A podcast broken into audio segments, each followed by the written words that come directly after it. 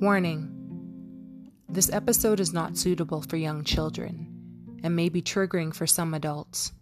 Listener discretion is advised. Welcome. Welcome back, everyone, to the third episode of my weekly podcast, Writing Through the Pain, an uplifting, insightful, inspiring, and very informative podcast hosted by me, Ingrid D. Johnson, about facing and eventually learning to overcome the trauma of childhood sexual abuse. Thank you so much for listening. Thank you for choosing to go on this healing journey with me. And now, part three of my story. My mother had missed all of my stepfather's red flags. She was young and too in love with him to see past his angelic glow, too invested in him to see the epic crash that lay up ahead. To the outside world, we probably looked like a normal black family but the truth was, we were a family in crisis. A crisis that began between my mother and stepfather and then slowly trickled down to me and the rest of the family.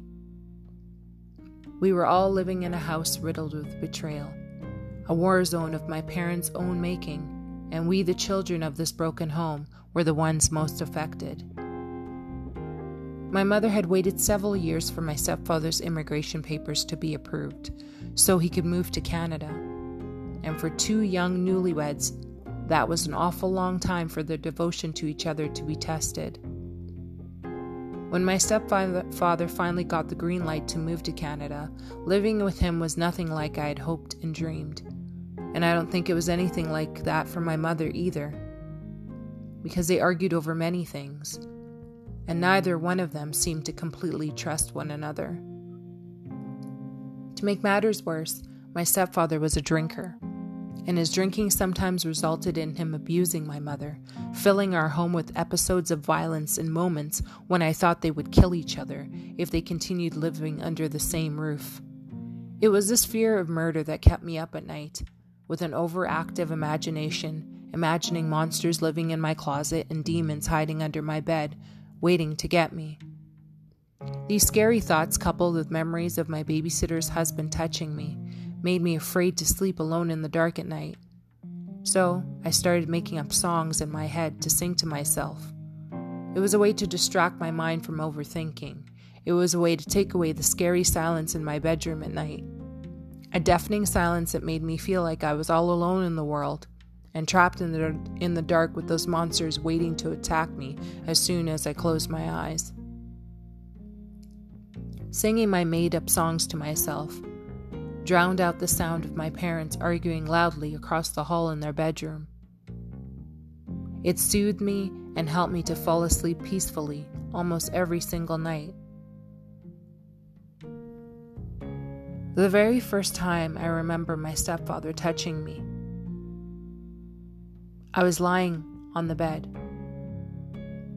I was lying on the bed he shared with my mother watching a TV movie. My stepfather was pretending to take a nap next to me, and I was too caught up in a Sherlock's Holmes movie to really care.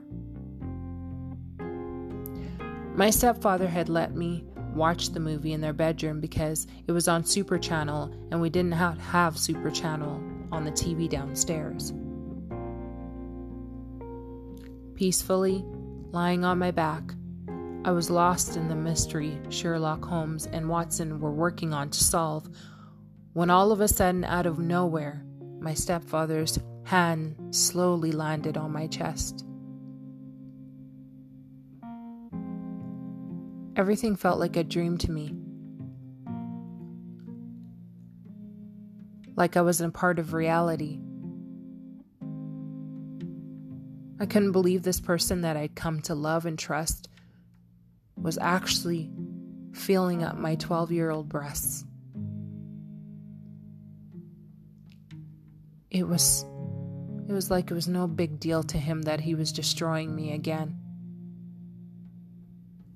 And I felt devastated, horrified, and stunned. The man I had lovingly called Dad for almost a year was turning into a monster right before my eyes, and I couldn't believe it. The man I'd confided in about my first abuser was now my abuser as well. I couldn't process the betrayal. It all seemed so unreal to me. I couldn't move. I felt frozen in time, and moving would mean acknowledging what was happening to me again. And I didn't want to go through acknowledging that again. I didn't want it to be real. I wanted it to be a lie. I didn't want to have to tell my mother that something like before had happened to me again. I couldn't believe that my stepfather was willing to send me back into that place of living in fear and shame. I couldn't believe he could be so heartless and abuse me all over again. My mother had no idea who he was, and I was afraid to tell her, remembering how badly she acted the first time a thing like that happened to me. I feared she would really hate me this time, especially since it was my stepdad a man she deeply loved. So I kept what my stepfather did to me for months, and he kept doing it. I kept it inside me until one day his touching escalated to a place where I couldn't keep quiet anymore, a place where leaving my body would have to be a permanent solution. A place I can't even say with words. It was during a warm summer afternoon while my mother was at work and my two brothers were busy playing in the basement that I verbally lashed out at my stepfather who was escalating things to a place far much worse than touching. A place that I knew I could not come back from once he was done with me. So, yelling out stop, I ran out of the bedroom as fast as my little legs would carry me and locked myself in the bathroom, afraid of what he would do to me. I cried. I cried and I waited for my mom to come home from work. But when she got home, I couldn't find the courage to tell her. Weeks went by, and my stepfather no longer called me into his bedroom when my mom was at work. Months went by, and it was like all the inappropriate touching and the attempt to go even further had never really happened. Although I knew it had, from the couple of bruises on my body that were slowly starting to heal. Every day I wanted to tell my mother what he had done to me, but I couldn't find the words to tell her that the man she loved so deeply was truly a monster. A pervert, a predator who wanted nothing more to destroy me and who waited for the opportunity to take advantage of me after being abused by someone else already that he knew about. Then, a year later, in our brand new house while my stepfather was out, my mother decided to ask me a question I did not expect. She asked me if anyone else had ever touched me inappropriately, like the babysitter's husband did. I didn't know what to say. I didn't know how to answer her without breaking down in tears. Deep inside, I wondered if I told her the truth, the whole truth, would she be angry with me? Would she bombard me with a litany of questions, or would she turn on me and blame me and then bring it all to an end as if nothing ever happened like she did before? I didn't trust her reaction.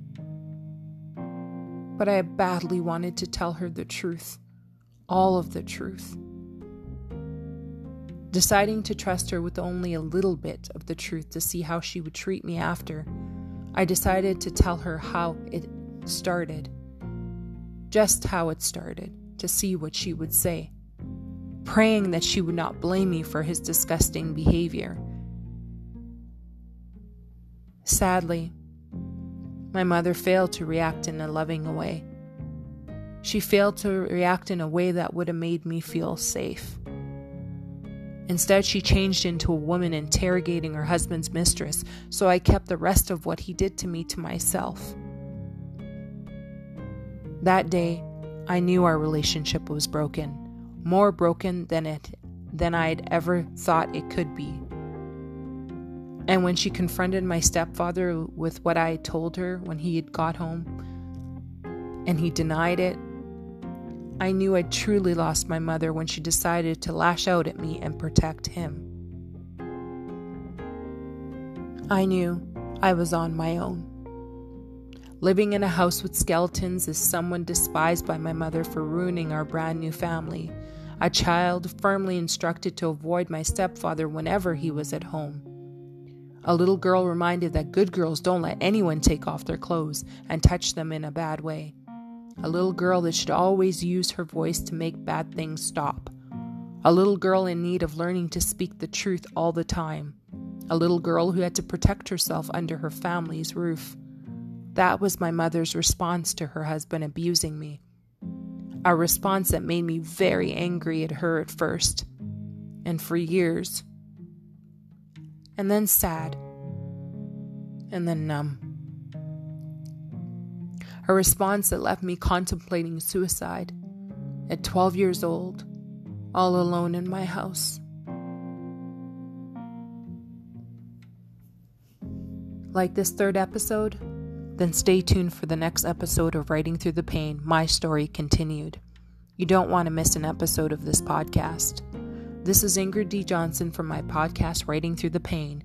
Join us every Wednesday evening at 9 p.m. for a brand new episode. If you like what you hear, please don't forget to subscribe to this pop- podcast. Also, catch us on Spotify, Google, Apple, iHeart, and several other platforms. And don't forget to review and share this podcast with your colleagues, family members, acquaintances, and friends. After all, you never know who this podcast might speak to, inspire, or help to break their silence about an incident or incidents of childhood sexual abuse in their lives. Also, please check out my website, www.intheclosetproductions.com, to learn more about my small production company. And if you're feeling particularly generous today, please pledge your support by leaving a tip in any amount for this podcast to help me to continue make, making music, books, films, live shows, and this podcast as well that helps to draw awareness to the impact of childhood sexual abuse and other important social issues. Thank you so much for listening. Thank you for supporting my mission. Good night and God bless. Take care, my friends.